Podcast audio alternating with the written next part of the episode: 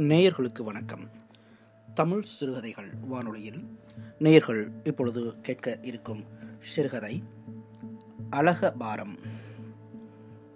எழுதியவர் கிருஷ்ணமூர்த்தி. மின்சாரம் துண்டிக்கப்பட்ட காலை பொழுதொன்றில் ராஜலட்சுமி சிரிப்புடன் கண் விழித்தாள். அருகில் அதிக ஒளியில்லாத குரட்டையுடன் உறங்கிக் கொண்டிருந்த கணவனை இமைக்காமல் பார்த்தாள். அசதி நீங்காத விழிகளில் உருவம் மறைந்து தெளிந்தது. உடல் சுறுசுறுப்பாக துவங்கியது. படுக்கையிலிருந்து எழுந்து சோம்பல் முறித்தாள். படுக்கையறையிலிருந்த மாதாந்திர நாட்காட்டியின் மீது பார்வை படர்ந்தது. சில தேதிகளின் அருகில் கிறுக்கப்பட்டிருந்தன. கிறுக்கியதை வாசித்தாள். இதழோடு ஒட்டியிருந்த புன்னகையின் நீளம் அதிகரித்தது. என்றைக்கும் போலல்லாமல் நீண்ட நேரம் குளித்தாள். ஷாம்புவின் வாசனையும் உடலுக்கு அப்பிய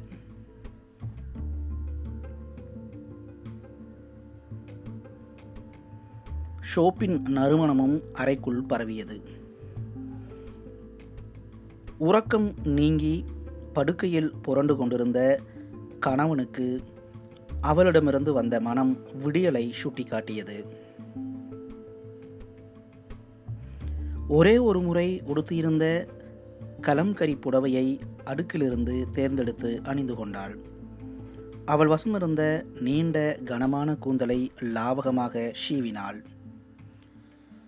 சிக்கு விழாமல் ஒரு முடி கூட சிந்தாமல் ஷீப்பை கூந்தலின் இழையுள் எடுத்துச் செல்லும் வித்தையை படுக்கையில் இருந்தபடியே ரசித்து கொண்டிருந்தான். முந்தைய தினத்தின் அழுக்குடன் அவளை கட்டிக்கொள்ள ஆசைப்பட்டான்.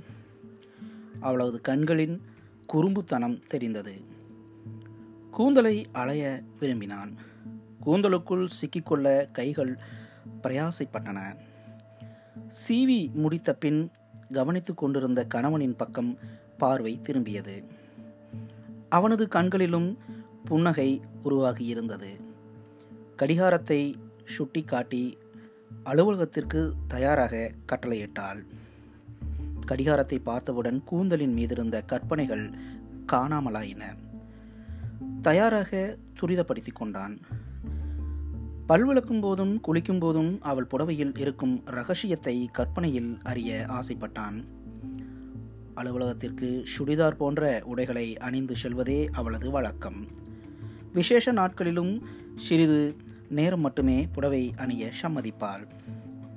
அதுவும் தனக்கு பிடிக்கும் எனும் காரணத்தால் மட்டுமே என யோசித்தான். அந்த தேதியில் எவ்வித விசேஷமும் இல்லை என்பதில் மட்டும் திடமாக இருந்தான். அவனை காட்டிலும் சீக்கிரமாக அலுவலகம் கிளம்புபவள் அவள். அவர்களின் தினசரி திட்டப்படி காலைக்கான உணவை அவள் சமைத்திருந்தாள். ஆவி வெளியேறிய வண்ணம் இட்லி மேசையின் மீது வைக்கப்பட்டிருந்தது. மதியத்திற்கான உணவு அவனுடைய நேரம் கடந்த உறக்கத்தினால் தயாராகாமல் போனது. குளித்த துண்டுடன் சாப்பாட்டு மேஜை அருகில் அமர்ந்து கொண்டான். கற்பனையின் முடிவுக்கு காத்திருக்க மனமில்லாமல் சாப்பிடும் போதே புடவையின் மீதான ரகசியத்தை கேட்டுவிட்டான். அவளின் முகத்தில் வெட்கம் நிரம்பிய எதிர்பார்ப்பு குடியேறியது. இட்லியின் பகுதிகள் ஒட்டியிருந்த கையுடன் அவனை அழைத்து கொண்டு மாதாந்திர நாட்காட்டியை காண்பித்தாள்.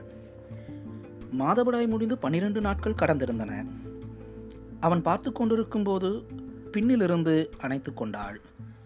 பின் தோள்பட்டையில் முத்தமிட்டாள். அவன் உடலில் இருந்த சில நீர்த்துளிகள் புடவையின் மீதும் படர்ந்தன. இரண்டு வாரங்களாக அவளிடம் தெரிந்திருந்த மாற்றங்கள் அவனுக்கு புத்துணர்ச்சியை அளித்தன. செடி வளர்க்கும் பழக்கத்தை உருவாக்கியிருந்தாள். பலகனியில் மிளகாயும் தக்காளியும் சின்ன தொட்டிகளில் வளர ஆரம்பித்திருந்தன. காலையில் சீக்கிரம் எழுந்து நடை பழக்கத்தையும் தொடங்கியிருந்தாள். இரவு உறங்கும் முன் பத்து நிமிடங்கள் படுக்கையிலேயே தியானிக்கவும் செய்தாள். தொலைக்காட்சி பார்ப்பதை தவிர்த்திருந்தாள். வாசிக்க ஆரம்பித்திருந்ததன் சாயலாக படுக்கையின் அருகில் தலையணையொப்ப நூலும் இருந்தது. எடுத்து புரட்டி பார்த்தான். முன்னூறு பக்கங்களை கடந்திருந்த இடத்தில் நினைவுக்காக சிறு தாளை வைத்திருந்தாள். நூலின் தலைப்பு புன் சிரிப்புடன் காலையில் பார்த்த ராஜியின் நினைவை எழுப்பியது. மோகமுள். மாற்றங்களின் காரணத்தை அறிய விரும்பினாலும் கேட்காமலேயே இருந்தான். சில தருணங்களில் அவருடைய மாற்றங்களை இடைவெளி விட்டு ரசிக்கும் திறனும் பெற்றிருந்தான். அவளின் இம்மாற்றத்தை அவ்வப்போது விரும்பவும் செய்தான். ஒன்பதரை மணியளவில் அவளை கூட்டிச் செல்ல அலுவலகத்திலிருந்து அனுப்பப்பட்ட கார் வாசலில் வந்து நின்றது. நீயும் சீக்கிரம் வீடு திரும்பிடு எனும் சொற்களை உச்சரிக்கும் போது கண்களில் வெட்கம் தென்பட்டது. வாசலில் வழி அனுப்பியவுடன் மீண்டும் நாட்காட்டியின் அருகில் சென்றான். இமை கொட்டாமல் அந்த தேதியின் வடிவத்தில் லயித்திருந்தான். இதழில் அப்பியிருந்த புன்னகை சுருங்கும் வண்ணம் கடந்த தினங்களை யோசிக்க ஆரம்பித்தான். திருமணமான ஓராண்டு வரை அவளுடனான பயணங்கள் நீண்டிருந்தன. இருவரும் குறைந்த அளவேனும் ஒருவரை ஒருவர் அறிந்து கொள்ளும் வரை கூடலுக்கான சாத்தியமற்று இருந்தது. அவ்வப்போது பரிமாறப்பட்ட முத்தங்கள் அவள் அவர்களுக்கான மொழியின் முதல் எழுத்துக்களாக தேங்கியிருந்தன. தொடர்ந்து பயணங்கள் செல்ல வேண்டும் என்பது இருவரையும் இணைக்கும் ஆசையாக அமைந்தது. ராஜலட்சுமி அவனை காட்டிலும் கூடுதலாக சம்பாதிப்பவள். பல தருணங்களில் அவனுடைய அம்மா வேறு வேலை தேடச் சொன்னாள். அவளை விட ஆயிரம் ரூபாய் அதிகமாவது வாங்கும் வேலைக்கு மாற்றிக்கொள் என திருமணத்திற்கு முன் பலவாறு கூறினாள். அவன் முயற்சித்தும் பலனளிக்கவில்லை. நிச்சயமானதற்கும் திருமணத்திற்கும் இடையில் எட்டு வாரங்கள் இருந்தன. இந்த இடைவெளியிலும் குறைவான சம்பளம் வாங்குகிறோமே எனும் எண்ணம் தாழ்வு மனப்பான்மையை உண்டு பண்ணியது. இடைப்பட்ட உடைய உரையாடல்களின் வழி அவளால் அதை உணர்ந்து கொள்ள முடிந்தது. திருமணமான முதல் மாதத்திலிருந்தே வீட்டின் சம்பளமாக இருவருடையதையும் சேர்த்து திட்டமிட துவங்கினர். அது அவனுக்குள் ஆசுவாசத்தை அளித்தது. பயணங்களுக்கு என தனியாக சேமித்தனர். முதல் பயணமாக சென்று வந்த மூணார் மட்டுமே குடும்பங்களின் செலவாக இருந்தது. பின் சொந்தக்காரர்களின் வீட்டு விருந்துகளுக்கு சென்று வருவது சடங்காக மட்டும் இருவருக்கும் நினைவுகளில் தேக்கம் கொண்டது. நான்கு மாதங்களுக்கு ஒருமுறை தமிழகத்திற்குள் எங்காவது பயணம் செல்ல வேண்டும் என திட்டமிட துவங்கினர். திட்டமிடலுடன் சேர்த்தே முதற்கூடல் சாத்தியப்பட்டது. இருவருக்கும் ஏற்பட்ட முதல் ருஷி திட்டமிடலுக்கு துணை நின்றது. கடல் சார்ந்த இடம் மலைகள் சூழ்ந்த இடம் குளிர்ந்த பகுதிகள் என்று பயணங்கள் ஓராண்டிற்குள் நீண்டன. எண்ணிக்கையற்ற ருஷி நாவில் ஏறியது. உடல் மொழியில் உரையாட தேர்ச்சி பெற துவங்கினர். அவளுடைய கூந்தலின் மீது அவனுக்கு இருந்த அலாதியான பிரியம் அவளுக்கு கிளர்ச்சியை ஏற்படுத்தியது. சில காலைகளில் கூந்தலில் முகம் புதைந்து கிடப்பதை பார்த்து வெட்கிப்பாள். பயணங்களின் போது கூந்தலில் தன்னை மறைத்தவாறு நிறைய புகைப்படங்களையும் எடுத்திருந்தான். அவனுடைய பின் கழுத்தும் முதுகும் அவளுக்கான திடலாக இருந்தன. சில இரவுகள் அவன் முதுகின் மீதான உறக்கத்துடன் துவங்கின. விடியல் அவனின் கூந்தலிலிருந்து அவனுக்கு தொடங்கியது. ஓராண்டிற்கு பிறகு இரு வீட்டாரிடத்திலிருந்தும் குழந்தைக்கான உரையாடல்கள் ஆரம்பமாயின. அவர்கள் இருவரிட இருவரிடத்திலும் அதற்கான எவ்வித முனைப்புமின்றி நாட்கள் நகர்ந்து கொண்டிருந்த நேரம் அது. சூசகமாக சொல்லப்பட்ட வார்த்தைகள் இருவரையும் அதிர்ச்சிக்குள்ளாக்கியது. அதற்காக திட்டமிட ஆரம்பித்த நாட்களில் இருவரிடமும் குழப்பங்கள் மிஞ்சின. தொடர்ந்து செலவுகளில் திளைத்திருந்த இருவருக்கும் சேமிப்பு என ஒன்று இல்லாமல் போனது புலனானது. குழந்தை வளர்ப்பு கர்ப்பம் தரிப்பதிலிருந்தே துவங்குகிறது என்பதை அறியும்போது காமம் இருவரிடமும் படிப்பனையாக மாறியிருந்தது. சில நாட்கள் கூட முயன்றும் இயலாமல் தவித்தனர். பயணங்கள் குறைந்தன அதற்காக திட்டமிடப்பட்ட தொகை சேமிப்புகளாக மாறின. உறவினர்களின் தொடர் அழுத்தத்தில் கூடல் வெறும் ஷடங்காகவே இருவருக்குள்ளும் உருவெடுத்து இருந்தது அவனை காட்டிலும் அவள் மீது சுமத்துவதற்காக காத்து கொண்டிருந்த வசை சொற்களும் அவளுக்கு புலனாகியது. சில கற்பனைகள் அச்சுறுத்தின. ஈடுபாடற்ற சடங்கொன்றின் விளைவாக கர்ப்பமுற்றாள். ஆரம்பத்தில் அவ்விருவரை தவிர அனைவரும் சந்தோஷப்பட்டனர். இரண்டொரு மாதங்களில் இருவரிடமும் மகிழ்ச்சி திரும்பியது. கோடைகால தினமொன்றில் அவளுக்கு வேறொரு ஆசை அரும்பியது. முதன் முதலாக சென்று வந்த மூணாருக்கு செல்லலாமா என இருவரும் பேச ஆரம்பித்தனர். சில நேரம் சிரிப்புடனும் சில நேரம் உடல்நிலைக்கு உகந்ததா எனும் சந்தேகத்துடனும் சில நேரம் சொந்தக்காரர்கள் என்ன சொல்வார்களோ எனும் பயத்துடனும் மூணார் சார்ந்த சொற்கள் அறைக்குள் உளவின உறவினர்கள் யாரிடமும் சொல்லாமல் ஒருவேளை அழைக்க நேரிட்டால் வீட்டிலோ அலுவலகத்திலோ இருப்பது போல் பாவனை காட்டி நாம் சென்று வரலாம் என இருவரும் முடிவெடுத்தனர். அவ்வப்போது புணர்ச்சிக்கான வாசனை எழுந்தும் கட்டுக்கோப்புடன் நேரம் கடத்தினர். ஒவ்வொரு கூடல் பற்றியும் நீண்ட நேரம் உரையாடினர். மூணாறிலிருந்து திரும்பும் வரை அவள் முகத்திலேயே வெட்கம் குடிகொண்டிருந்தது. இடையிடையே அழைத்த உறவினர்களிடம் முன்கூறியதைப் போலவே வீட்டில் இருப்பது போல் சமாளித்தனர்.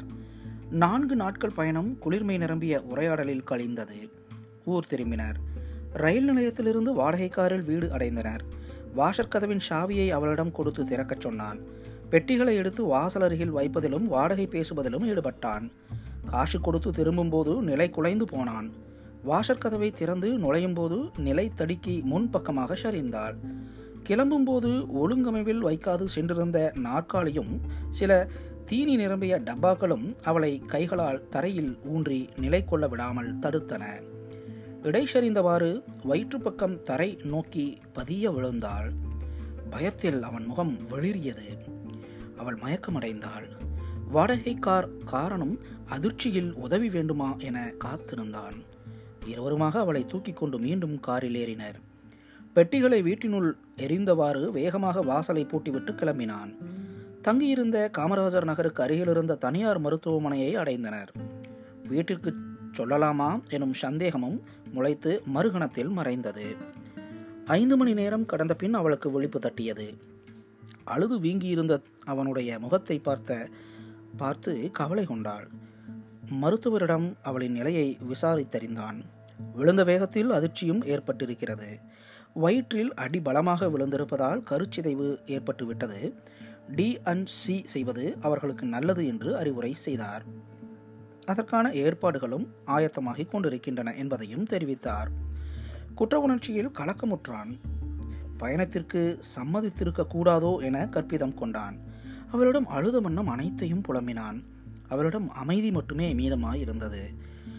உறவினர்களிடம் தெரிவிக்கப்பட்டது பதற்றமடைந்து இரு வீட்டாரும் வந்தனர். அனைவரும் அவனை திட்டினர். பாதுகாப்பாக இல்லையே என குற்றம் சாட்டினர். அவள் முன் திட்டும்போது மட்டும் அவனுக்கு அவளிடமிருந்து பாதுகாப்பு கிடைத்தது. டிஎன்சி செய்த பின் மேலும் நலிவடைந்திருந்தாள். உடலில் வலி அதிகமாக இருப்பதாக கூறினாள். வயிற்றில் சிதைவுற்ற கரு நீக்கப்படுவது கிட்டத்தட்ட பிரசவம் போன்றதே. சீக்கிரம் வலி நீங்கிவிடும் என செவிலியர்கள் ஆறுதல் அளித்தனர். வலி சிறிது சிறிதாக நீங்கியது வலியின் தன்மை குறையும் நேரத்தில் இருவர் மனதிலும் கொலை செய்துவிட்டோமோ? எனும் கற்பனைகள் முளைவிடத் துவங்கின. மருத்துவமனையிலிருந்து அழைத்து செல்லும் போதும் மருத்துவரிடமிருந்து ஆலோசனைகள் இருவருக்கும் வழங்கப்பட்டது. பிரதிவாரம் சோதனைக்கு வர வேண்டும் என்றும் சொல்லப்பட்டது. மீண்டும் கரு உருவாவதற்கான சாத்தியங்கள் நிறைய இருக்கின்றன. இது நீங்களாக செய்ததல்ல விபத்துதான். உங்களால் நிச்சயம் சந்ததிகளை உருவாக்க முடியும் என நம்பிக்கை அளித்தனர். ஆனால் இருவரிடமும் மௌனம் மட்டுமே நிலை கொண்டது வீடு திரும்பியவுடன் இரண்டு வாரம் விடுப்பில் இருந்தால் அவளுக்கான உணவுகளையும் பழங்களையும் மாத்திரைகளையும் தயாராக வைத்துவிட்டு அலுவலகம் செல்வான் அவ்வப்போது அலைபேசியில் உரையாட முற்படுவான். அவளிடம் இருக்கும் அமைதி இயல்பு வாழ்க்கைக்கு பெரும் சவாலாய் அமைந்தது. அவ்வப்போது வீட்டிற்கு வந்த உறவினர்கள் மீண்டும் குழந்தைக்கான பேச்சை எடுத்தபோது அதை நாங்களே முடிவு செய்து கொள்வோம் என கோபித்தான். இரண்டரை மாதங்களுக்கு பின்பே பழைய ராஜியை அவனால் பார்க்க முடிந்தது. இருவரிடமும் மகிழ்ச்சி திரும்பியது. அவருடைய வீட்டிலிருந்து மீண்டும் குழந்தை பேருக்கான பேச்சுகள் ஆரம்பித்தன. குழந்தையை தீர்மானமாக வைத்து உறவு கொள்வதை வெறுத்தாள். அவனிடம் சொல்லாமல் இயல்பாக கூடல் கொள்ள முயற்சித்தாள். பழைய கூடல்களை இருவரும் நினைவு கூர்ந்தனர். மூணாரில் பேசிய பொழுது இருந்த உற்சாகம் இருவரிடமும் இல்லாதிருந்தது. அதை இருவராலும் உணர முடிந்தது. இருந்தும் கூடினர். அவ்வப்போது நிகழ்ந்த கூடலும் நினைவுகளாக மாற மறுத்தன. இடையிடையில் எடுத்த விடுப்புகளும் செலவுகளும் பணிச்சுமையை கூட்டின. பணியின் நினைவுகளும் கூடலுக்கான கிளர்ச்சிக்கு தடை விதித்தன. பணிச்சுமைகளை உணரும் அதே நேரம் கூடவும் விரும்பினர். கருவுறுவதற்கான சாத்தியங்கள் அவள் உடலில் தென்படவில்லை. இருவருக்கும் சந்தேகம் எழுந்தது. இரண்டு பேருமே மருத்துவர்களிடம் சோதனை செய்து கொள்ளலாம் என முடிவு செய்தனர். அவனுக்கான விந்துணு ஆரோக்கியமாக இருப்பதாக மருத்துவர் கூறினர். அவளின் கருப்பையில் சில பிரச்சனை இருப்பதாக பீடிகை ஈட்டனர் இருவருக்கும் இச்செய்தி தொடர் தோல்வியை காணும் அயற்சியையே கொடுத்தது. காத்திருந்து காரணத்தை கேட்டறிந்தனர். முன்னர் செய்திருந்த டிஎன்சியில் தவறு நேர்ந்திருக்கிறது என்பதை தரவுகளுடன் கூறினார். கருச்சிதைவு ஏற்பட்டு அதன் பின் டிஎன்சி செய்யும்போது தவறுதலாக கரு உருவாவதற்கான சாத்தியம் நிறைந்த முட்டைகளையும் சேர்த்து நீக்கி இருக்கின்றனர் அதன் காரணமாக அவளுடைய கருப்பையில் இருக்கக்கூடிய முட்டைகளின் எண்ணிக்கை சாதாரண பெண்ணை காட்டிலும் குறைவாக இருக்கிறது. குழந்தை பேறு வேண்டுமெனில் சீக்கிரமாகவே அதற்கான ஆயத்தங்களை செய்ய வேண்டும். இல்லையெனில் இம் இம்முட்டைகளும் அழிந்து போகும் சாத்தியங்கள் உள்ளன என தெரிவித்தார். முழு விவரங்களை கேட்டு முடிக்கும்போது இருவரும் பயந்திருந்தனர். அதை உணர்ந்தவராய் சில உணவு ரீதியான பரிந்துரைகளையும் உளவியல் ரீதியான ஆலோசனைகளையும் கூறினார். எப்போதும் மகிழ்ச்சியாய் இருக்க விரும்பினர். மருத்துவரின் ஆலோசனைப்படி முயற்சித்தனர். பனிச்சுமையில் நேரத்திற்கு வீடு திரும்ப முடியாமல் போனது ஒருவர் மாற்றி ஒருவர் காலதாமதமாயினர். சில நேரங்களில் வேலை கொடுக்கும் அயற்சியும் தடையாயின. மாதவிடாயின் நாட்களும் திட்டங்களில் தடை செய்தன. சில தினங்கள் முன்னரே முடிவெடுத்து விடுப்பெடுத்தனர் குறுகிய தூரம் கொண்ட பயணம் சென்றனர். சாத்தியமற்று போகும் ஒவ்வொரு தருவாயும் அவன் துக்கிப்பதை கவனித்தாள். அவனுடைய முதுகும் அவளுடைய கூந்தலும் அடிக்கடி கண்ணீரில் நனைந்தன. அவன் உறவு கொள்தலின் மீது நாட்டமற்றவனாக தன்னை மாற்றிக்கொண்டான் அவளின் ரசிகனான தன்னை நிலைநிறுத்திக் கொண்டான். குழந்தை இல்லை என்றாலும் பரவாயில்லை என்பதற்கு தன்னை பழக்கிக் கொண்டான். அன்றைய காலையில் எப்போதையும் விட கூடுதலாக அவளை ரசித்தான். கலம்கரி புடவையில் இருந்த மிருதுத்தன்மையை அவளை அரவணைக்க வேண்டும் எனும் ஆசையை அதிகரித்தது. இடைப்பட்ட காலத்தில் சமையலில் தேர்ந்திருந்தான். அலுவலகத்திற்கு தயாராகாமல் நாட்காட்டியை வேடிக்கை பார்த்து கொண்டிருக்கிறோம் எனும் நினைவு குறுந்தகவலின் அதிர்வில் கலைந்தது. மீண்டும் வேறு எண்ணங்களில் தன்னை ஆட்படுத்தி கொண்டான். அலைபேசியை எடுத்து விடுப்பு எடுத்துக்கொள்வதாக அலுவலகத்திற்கு குறுந்தகவலிட்டான் ராஜியிடமும் அதை தெரிவித்து தான் சமைத்து வைப்பதாகவும் வேலை முடியும் நேரம் தெரிவித்தால் அழைத்து வருவதாகவும் அனுப்பினான். மீண்டும் மெத்தையில் கவிழ்ந்து படுக்கும்போது முதுகில் படர்ந்த காற்றின் கதகதப்பு புன்னகைக்க வைத்தது. அவனுடைய குறுஞ்செய்தி அவளின் மகிழ்ச்சியை பன்மடமங்காக்கியது பழைய கசப்புகளை நினைக்க விரும்பாமல் கற்பனைகளில் திளைத்தாள். அவனுடைய வருத்தங்களுக்கும் ஒரு வடிகால் கிடைக்கும் எனும் நம்பிக்கை கூடியது. அவனுக்கான சமாதானங்களை அவளால் பல தருணங்களில் சொல்ல முடியாமல் போயிருந்தது. அலுவலில் இருக்கும் கஷ்டங்களும் அவளை உடலளவில் முடக்கின. சோர்வடைந்தவள் சோர்வடைய வைத்தன. விடுபடவே விரும்பினாள். ஆனாலும் பொருளாதார தேவையும் அடைக்க வேண்டிய கடன்களும் வேலைக்கு செல்ல இருவரையும் நிர்பந்தப்படுத்தின. பணியிடத்தின் வழியே மருத்துவர் சிவரஞ்சனியின் அறிமுகம் கிடைத்தது. அவனுக்கு தெரியாமல் ஆலோசனை கேட்க அணுகினாள். நோய்மையாக பார்க்காமல் இடர்பாடுகளை நீக்குவதற்கான வழிமுறைகளை எடுத்து கூறினார். இசை புத்தகம் யோகா முதலியவற்றை பயிற்சி செய்து பார்த்து எது சரிபட்டு வருகிறதோ அதன் வழி மனதை சமநிலைப்படுத்த முயற்சித்தாள். அவளுக்கு இருந்த அனைத்து பிரச்சனைகளையும் அறிந்ததால் மாதவிடாய் முடிந்த பனிரெண்டாம் நாளிலிருந்து முயற்சி செய்யுங்கள். முட்டை கருவாவதற்கான சாத்தியங்கள் அதிகம் என அறிவுறுத்தியிருந்தார். மீண்டும் அசைபோடத்தக்க நினைவுகளை உருவாக்க விரும்பினாள். உடலை தன்மையப்படுத்த முயற்சித்தால் அன்றைய காலையில் நாட்காட்டியில் பார்த்த தேதிக்கும் அன்றைய தேதிக்குமான இடைவெளி மகிழ்ச்சியின் முதல் ஷரடை இழைத்து கொடுத்தது. அலுவலகத்தில் நுழைவதிலிருந்தே பார்ப்போரிடத்தில் மகிழ்ச்சி பொங்க முகமன் கூறினாள். புடவையில் வந்திருப்பது அவளது தோழிகள் சிலருக்கு ஆச்சரியமாக இருந்தது. அவள் வேலை பார்க்கும் அணியில் மொத்தம் பதினான்கு பேர் அதில் அச்சமயம் மூவர் மட்டுமே வந்திருந்தனர். சிலர் புடவையின் காரணத்தை வழியிலேயே கேட்டனர். பிறந்த நாளாக இருக்குமோ என்பதையும் கேட்டு தெளிவாக்கி கொண்டனர். கேள்விகளுக்கு தோள்களை குலுக்கி சிரித்த வண்ணம் கடந்து சென்றால் தனக்கான இருக்கையில் அமர்வதற்கு முன்பே அன்றைக்கான பணிகள் என்னென்ன அதை எப்படி சீக்கிரமாக முடிக்கலாம் என திட்டமிடத் துவங்கினாள். பன்னாட்டு வங்கிகளுக்காக துணை நிற்கும் தொழில்நுட்ப நிறுவனம் அது. அவளை கடந்து செல்லும் சிலர் அவளது ஆடையை பாராட்டினர். கணினியை முடுக்கினால் திரை அருகாமையிலிருந்து நீளத்திற்கு மெதுவாக மாறிக்கொண்டிருந்தது. அதற்குள் அவளை மேலும் சிலர் ஆடைக்காக பாராட்டினர். சிலர் கிண்டல் அடித்தனர். சற்று தள்ளியிருந்த அவருடைய அணிக்கான மேலாளர் ராஜலட்சுமியின் பெயரை குறிப்பிட்டு வந்துவிட்டார்களா என சத்தமாக விசாரித்தார். ராஜியே எழுந்தவுடன் தன் அறைக்கு வருமாறு பணித்தார். ஒவ்வொரு முறையும் எதற்காக என யோசிக்கும் ராஜி அன்று யோசிக்கும் மனநிலையில் இல்லை. அவர் முகம் வாடி இருந்தது. அது பொய்மை நிறைந்த பாவனையாக ராஜியின் மனத்திற்கு பட்டது. அவளின் நலனை விசாரித்தார். வீட்டின் பொருளாதார நிலையை கேட்டறிந்தார். ராஜியின் முகமும் சுருங்க துவங்கியது. கற்பனைகள் எதிரில் இருந்த மேலாளர் இப்படியெல்லாம் சொல்வாரோ எனும் தவறான பாதைகளுக்கு இட்டுச் சென்றது. அவரை இடைவெட்டி ஏன் திடீரென இப்படி கேட்கிறீர்கள் என கேள்வி கேட்டார். சிறியதொரு மௌனத்திற்கு பிறகு விரிவாக விளக்க ஆரம்பித்தார். மருத்துவ ரீதியான விடுப்புகளுக்கு பிறகான உங்களது செயல்பாட்டில் நிறுவனம் திருப்தி கொள்ளவில்லை. உங்களிடம் நிறுவனம் வைத்திருக்கும் நம்பிக்கை ஏற்ற பாதையில் இல்லாததால் உங்களை நீக்க மேலிடத்திலிருந்து முடிவு செய்துள்ளனர். ராஜலட்சுமியால் அதற்கு மேல் கேட்க முடியவில்லை. காரணங்களை கட்டியமைத்தவாறு இருந்தார். காலை முதல் அப்பியிருந்த சந்தோஷம் முழுவதுமாக கலைந்திருந்தது. அன்றைய இரவு சார்ந்து கொண்டிருந்த கற்பனைகள் உடைந்திருந்தன. அதை செயற்கையாக தேட முனைந்தும் அவளுக்கு கிட்டவில்லை. அடுத்த இரண்டு மணி நேரத்தில் அவளிடம் இருக்கும் கணினி நிறுவனத்தின் அடையாள அட்டை முக்கிய கோப்புகள் முதலிய அனைத்தும் பறிமுதல் செய்யப்படும் என்பதை நாகரிகமாக கூறினார். எதுவும் பேச தோன்றாதவளாய் தன் இருக்கைக்கு திரும்பினாள். அந்நிறுவனம் வெளியேறுபவர்களுக்கு கால அவகாசம் கொடுக்காது என்பதை ஏற்கனவே அறிந்திருந்தாள். யாரிடமும் பேசாமல் கொடுக்க வேண்டிய விஷயங்கள் அனைத்தையும் மேஜை மேல் அடுக்கினாள். தனக்கென கொடுக்கப்பட்டிருந்த இழுப்பறையை சுத்தம் செய்தாள். பணி செய்த மூன்று ஆண்டு காலங்களில் தன் பிறந்த நாளிற்கு கொடுக்கப்பட்ட வாழ்த்தட்டைகளை சேகரித்தாள். கர்ப்பம் தரித்த விஷயம் அறிந்தவுடன் சில தோழிகள் இணைந்து கொடுத்திருந்த மிகச்சிறிய குழந்தை பொம்மையை எடுத்துக்கொண்டாள் தன் கைப்பையினுள் அந்த பொம்மையை மட்டும் பார்த்துவிடக்கூடாது எனும் தோரணையில் வேகமாக போட்டுக்கொண்டாள் அங்கிருந்து சில மிட்டாய்களை காலியாக இருந்த மேஜைகளில் வைத்துவிட்டால் கணினியிலிருந்து பனிக்காலத்தில் எடுக்கப்பட்ட எந்த புகைப்படங்களையும் எடுக்க விரும்பாதவளாய் இழுப்பறையின் சாவியை மேலாளரிடம் கொடுக்கச் சென்றாள். அவளது கண்கள் சிவக்க துவங்கியிருந்தன. அவர் ஆறுதல் படுத்த முயற்சி செய்தார். முன்போலவே இடைமறித்து தன் தான் யாரிடமும் சொல்லவில்லை என்றும் தான் சென்ற பிறகு சொல்லிக் கொள்ளுங்கள் என்றும் சொல்லிவிட்டு விடைபெற்றாள். அவளின் உடல்நிலை சார்ந்த விஷயங்களை மேலாளரும் அறிந்திருந்தார். இருந்தும் அவளுக்கு சார்பாக பேசவில்லையே என்று முதன்முறையாக குற்ற உணர்ச்சியில் ஆழ்ந்தார். அவருடைய பார்வையிலிருந்து அவள் கடந்து சென்ற இருந்தாள். வழியெங்கும் ரமை பிடித்தவர் போல் வேடிக்கை பார்த்தவாறு வந்தாள். வீட்டிற்கான தூரம் அதிகமாக இருப்பதாக உணர்ந்தாள். செய்தி அறிந்த மறுகணத்திலிருந்து அவன் அருகில் இருப்பதையே விரும்பினாள். தெருமுனையில் இறங்கியவுடன் நடை துரிதமானது. புடவையில் இருப்பதால் வேகம் எளிதாக அவளுக்கு வாய்க்கவில்லை. வீட்டை அடைந்தவுடன் அவசரமாக அழைப்பு மணியை அழுத்தினாள். கண்களில் நீர் குமிழ் கொண்டிருந்தது.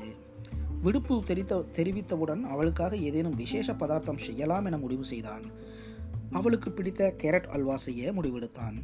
கடைக்கு சென்று அரை கிலோ கேரட்டும் இதர காய்கறிகளும் வாங்கி வந்தான். தொலைக்காட்சியில் காதல் படங்களை காதல் பாடல்களை ஓடவிட்டு தரையில் அமர்ந்து கொண்டான். வாங்கிய கேரட்டுகளை துருவத் தொடங்கினான். அன்றைய இரவுக்கான கற்பனைகள் அவனுக்குள் மிதந்தன. வாய் பாடல்களை ரசித்த வண்ணம் முணுமுணுத்தன. அழைப்பு மணியின் அவசரத்தில் வேகமாக எழுந்து வாசல் பக்கம் சென்றான். கதவை திறந்தவுடன் காத்திருந்த அவளின் முகம் ஆச்சரியமளித்தது. மார்பு மேல் சாய்ந்தவுடன் உடைந்த குமிழ் அதிர்ச்சிக்குள்ளாக்கியது. அரவணைத்த வண்ணம் படுக்கை அறைக்கு அழைத்து சென்றான். கண்ணீர் வற்றும் வரை அழுதாள். கைகள் விடுபடவில்லை. அவளின் அழுகையை பார்த்தே அவனுக்கும் அழுகை வந்தது. இடையிடையே காரணம் கசிந்தது. அவளை சமாதானம் செய்வதையே முக்கியமான ஒன்றாக கருதினான். மாலை நேரத்தில் அவளிடம் கண்ணீர் தீர்ந்திருந்தது. குறைவாக சாப்பிட்டுவிட்டு இருவரும் உறங்கச் சென்றனர். துருவிய கேரட் குளிர்சாதன பெட்டியில் வைக்கப்பட்டது. படுக்கையில் கவிழ்ந்து படுத்துக்கொண்டான் அவனது முதுகில் தலை சாய்ந்து கொண்டாள். கண்ணீரற்று தேம்பும் கன்னங்களை அவனால் உணர முடிந்தது. தன் ஒரு சம்பளம் மட்டுமே இனியான நாட்களுக்கு எனும் சிந்தனை அவனை கவலைக்குட்படுத்தியது. அன்றைய தினம் விடுப்பு எடுக்காமல் இருந்திருக்கலாமோ என்றும் அத்தருணத்தில் யோசித்தான். அவள் உறங்கிய பின்னும் அவனுக்கு உறக்கம் வரவில்லை. சற்று நேரம் கழித்து எப்போதும் போல் குழந்தையை தூக்கும் லாபகத்தில் அவளை தன் அருகாமையில் கிடத்தினான். தூக்கம் பிடிக்க வெகு நேரமானது. இருவரும் இடைவெளியுடன் உறங்கி எழுந்தனர். அடுத்த நாள் காலையில் அவன் மட்டும் அலுவலகத்திற்கு தயாரானான். அவளே முழுதுமாக சமைத்தாள். அவளுக்கு அடுத்த வேலை கிடைக்கும் வரை தன் சம்பளம் வீட்டிற்கு கட்டுப்படியாகுமா எனும் கேள்வி காலையிலும் துரத்தியது. குழம்பி அவனாய் தென்பட்டான். கிளம்பும் முன் அவனிடம் கேட்க நினைத்தால் அவளின் உடல் மொழியை உணர்ந்தவனாய் கேட்க விரும்பும் விஷயத்தை விசாரித்தான். கூந்தல் கனமாக இருக்கிறது. வெட்டி கொள்ளவா என கேட்டாள். அவளுக்கு ஆசுவாசம் தரக்கூடும் என்றெண்ணி சம்மதித்தான். அன்றைய தினம் அலுவலகத்தில் அடிக்கடி அவளுடைய கூந்தலுடன் எடுத்த புகைப்படங்களை பார்த்து கொண்டான். விடியலில் இழக்கப் போகும் விஷயம் பெரும் துக்கமாக அவனுள் படிந்தது. நேயர்கள் இதுவரை கேட்டது அழகபாரம் எழுதியவர் கிருஷ்ணமூர்த்தி. மீண்டும் மற்றும் ஒரு சிறுகதையில் உங்கள் அனைவரையும் சந்திக்கின்றோம். இந்த தமிழ் சிறுகதைகள் பாட்காஸ்டிங்கில் வணக்கம் நேயர்களே.